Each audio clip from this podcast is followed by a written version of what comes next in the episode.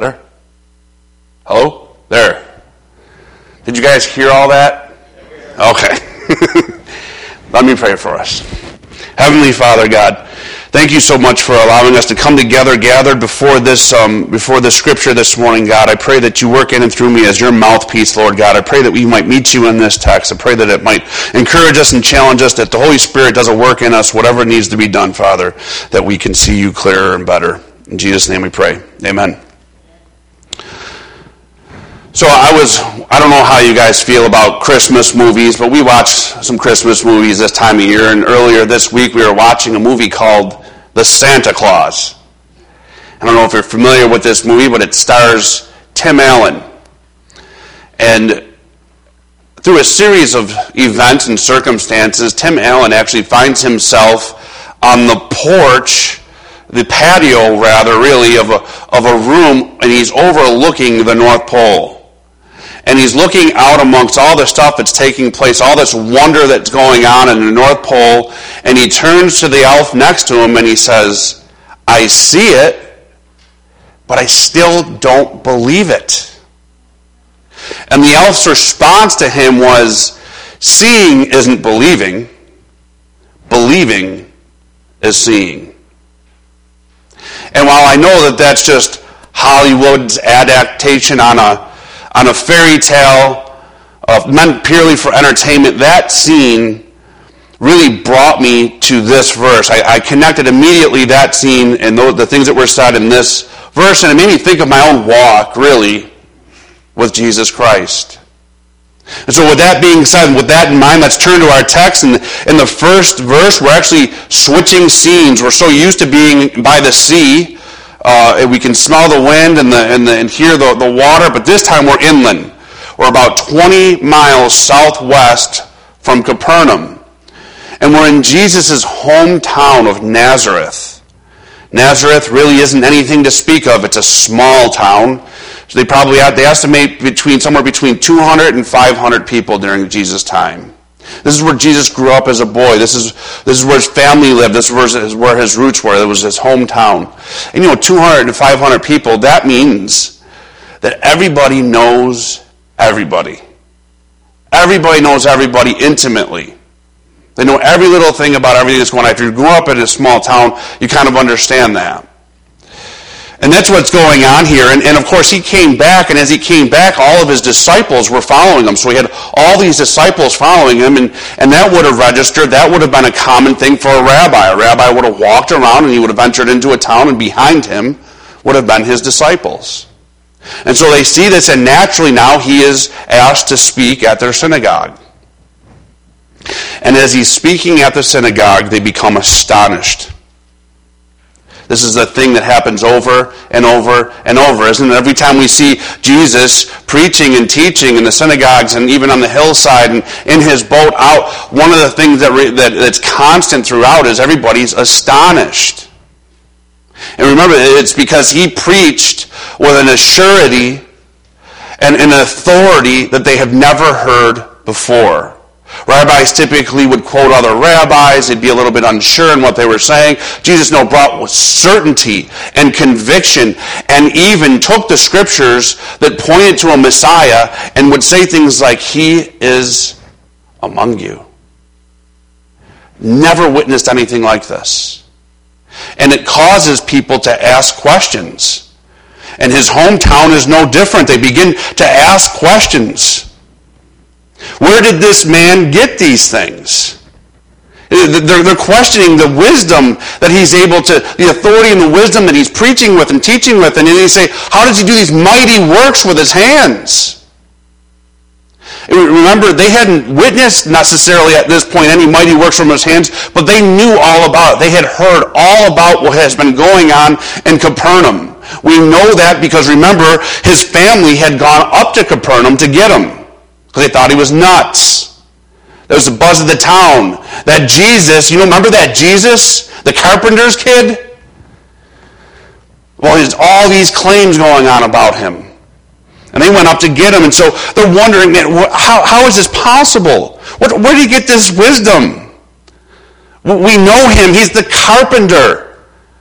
This is the carpenter. In other words, he's a builder. He's a blue collar tradesman.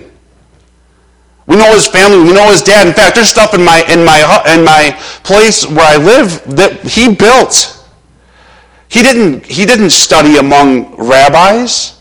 We watched him his whole life. We never saw him studying under rabbis.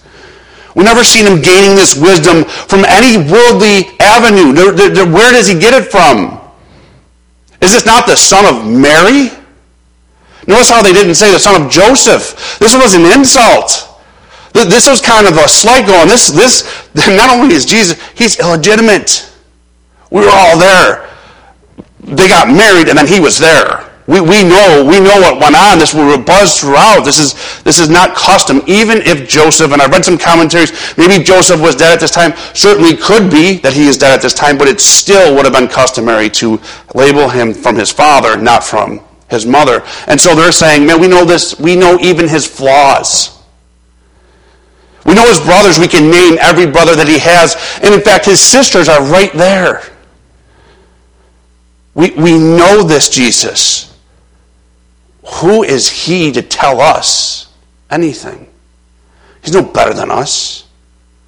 He's just like us. He has no authority to come to our synagogue and preach to us.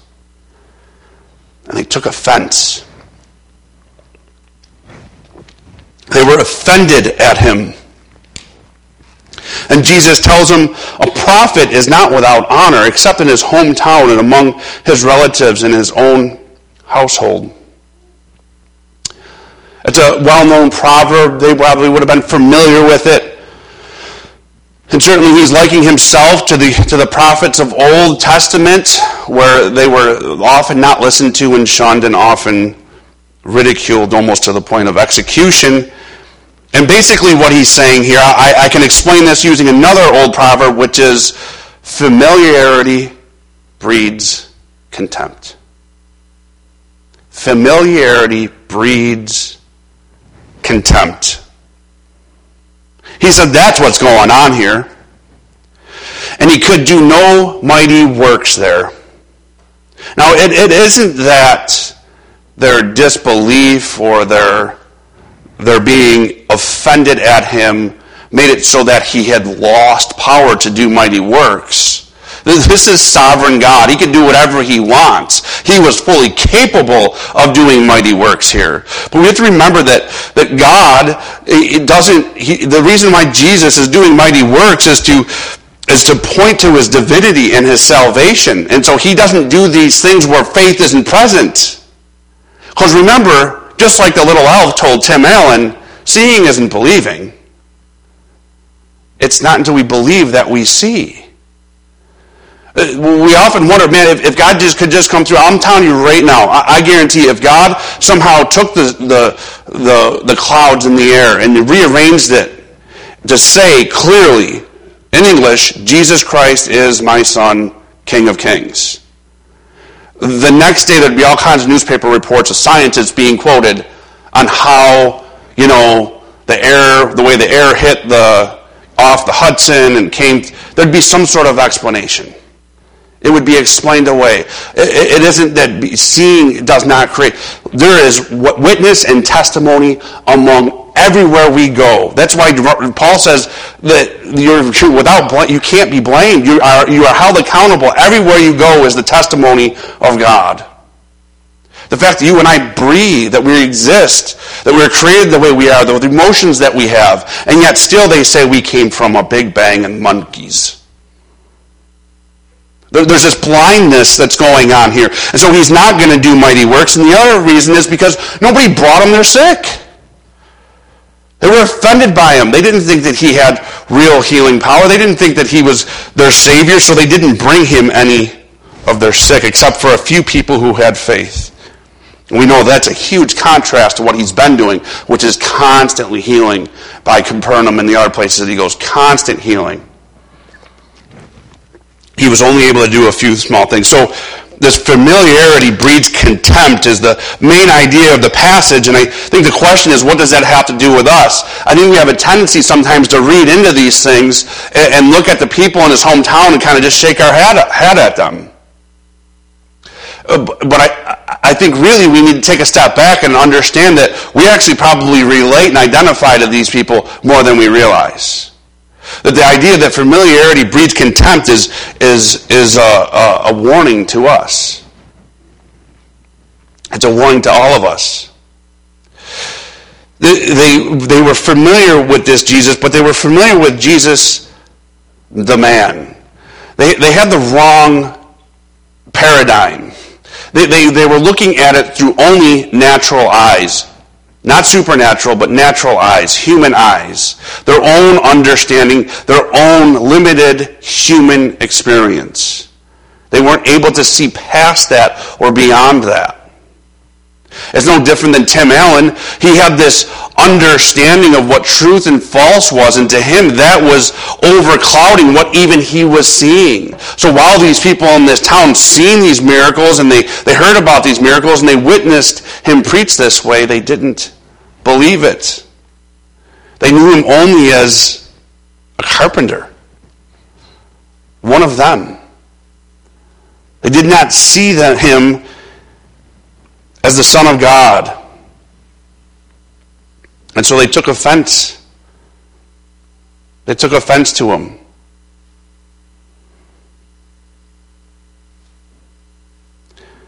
This happens all the time, doesn't it? You know, I think sometimes we have to realize that when I say Jesus and I'm talking to somebody who is not a believer, I sometimes re- really need to define what I mean by Jesus because when I say Jesus, their idea or thought of who I'm talking about is probably very different than what I'm talking about. I had this experience this week, this past week. I spent one of the afternoons. I figured uh, I would go down to Uptown Kingston here, and I took some of our flyers for the Christmas Eve service. And I walked around town introducing myself and inviting people to our Christmas Eve service. And it was funny how that went because as I approached people, uh, they could see that I had something in my hand that I was going to give them, and they would almost begin to reach out to take whatever it was. But then as I said that I was pastor, if I said the word pastor or church or Jesus or Christmas Eve service, all of a sudden I was coughing COVID all over them. Right? They, woof, they wanted nothing to do with what I was handing out. And behind that, what is, what is behind that?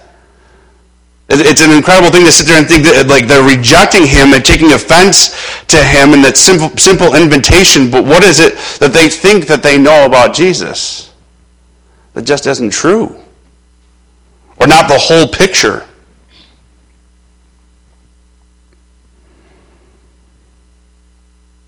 Some of that is on us.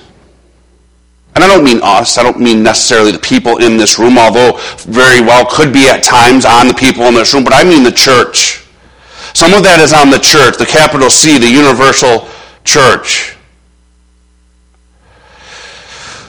Who knows what they could have thought when I was handing them a piece of paper? They could have thought something like that, you just want my money. You just want my money. And that probably is based on a pre existing experience they had with a church who really did just want their money, or maybe it is that you just want to control me. You just want to control me. And maybe they grew up or had experience with a very legalistic church who did nothing but wag their finger at them. Whatever it is, it came from a group of people, a misrepresentation of Christ, of people who had become so familiar with Jesus that they no longer could experience Jesus. This idea that he could do no mighty work there he could do no money work there because they were so from they were so from we become so familiar with God. They didn't bring them their sick. Listen, we can become so familiar with the stories of Jesus, even as we sang these songs. I mean, these things that we should be broken when we sing these songs. I mean, we really believe that Jesus Christ of Christmas is true, and that really took place if we were to hold on to that in all of its glory, we should be weeping trying to sing these songs, barely able to get them out of our mouth. But there's a familiarity to it all. The means of grace, as we come and take communion, we've been doing it for years. It's just a familiarity to it all. to prayer? Do we really go to prayer in belief and expectance and awe? Do we really go to prayer to the God of the universe? I don't know. Not when I hear things like, well, I guess all we can do is pray. I guess all we can do is pray is a far cry from having full on trust and absolute belief in God. And it causes us to not bring our fears to Him, our hurts, our sicknesses to Him. We either don't bring these things to Him at all, or we don't bring it to, to Him with a hope and a wonder and an anticipation. We do so out of familiarity or obligation. It's just what I've always done. Well, I'm a Christian. I should pray. And He does no mighty work. He does no mighty work in the absence of faith. I love James 1. But let him ask in faith and no doubting. For the one who doubts is like a wave of the sea that is driven and tossed by the wind. For that person must not suppose that he will receive anything from the Lord.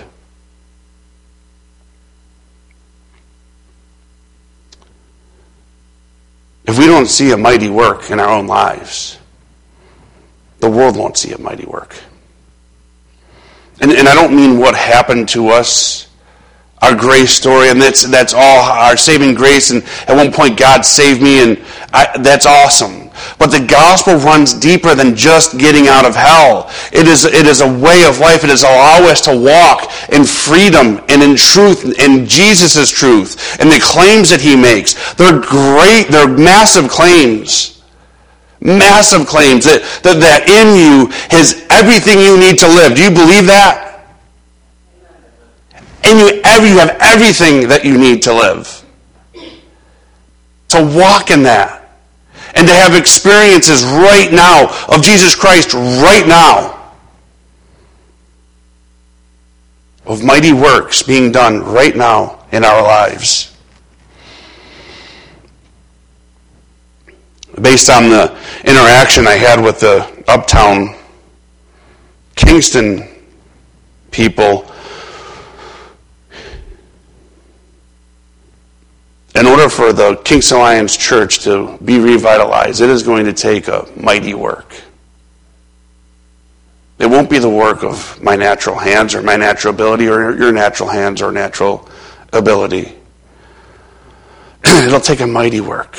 It'll take a supernatural work, and it requires a faith and a trust and a belief beyond human understanding. A faith and a trust like we saw last week or a couple weeks ago where it makes people laugh. That we're so foolish. We trust God so much. We believe in Him so much that we're actually foolish. He marveled because of their unbelief. He marveled at their unbelief. Jesus Christ, throughout the Gospels, never marvels at somebody's scripture knowledge. He never marvels at how much money they make, how big their house is, their political position, or even their religious position doesn't marvel at any of that. He does, however, constantly marvel at two things while he walks this earth. In that ministry, he marvels at two things. He marvels at people's unbelief, and he marvels at their belief. And Jesus has this homecoming, right? And we see how it went for him. Listen, there's going to be a day when each and every one of us is going to have a homecoming. We're all going to enter into the kingdom of God. We're going to have this homecoming. And I don't know about you, but I don't want Jesus to marvel that I made it because of my lack of belief. I, don't want him to say, well, you, you made it enough for salvation, but, but man, did you miss out on the mighty works I could have done in your life, in and through you, because of your unbelief? I don't want that. I, want him to see me come home and embrace me and tell me those famous words, well done, my faithful servant. and then, and then grasp me and look me in the eye and marvel, marvel at my belief. To marvel at my belief. To be a conduit, to be open, to, to be a spirit that mighty works might take place through me and through this church. Let me pray for us. Heavenly Father, we pray for the world's offense to you, God. We pray for their familiarity with what they think that they know about Christianity, about you, about following you. We pray that you use and sanction this church to show them differently, Father. We, we, we pray that the Holy Spirit do a work in and throughout man who is just obsessed with seeing things in a natural way. God, to bring their hearts to a position of being open to the Spirit that is among us, among us all, Father God. And use this church, Father God. God, I pray that, that our faith can be alive and well and now, that our belief grows stronger with each day, that we take all things to you in hope and anticipation to see your mighty works because it is by your mighty works we were saved, and it is by your mighty works we remain saved, and it is by your mighty works that we walk. It is not by sight that we walk, but by faith. Faith in you and faith in the Son. In Jesus' name I pray. Amen.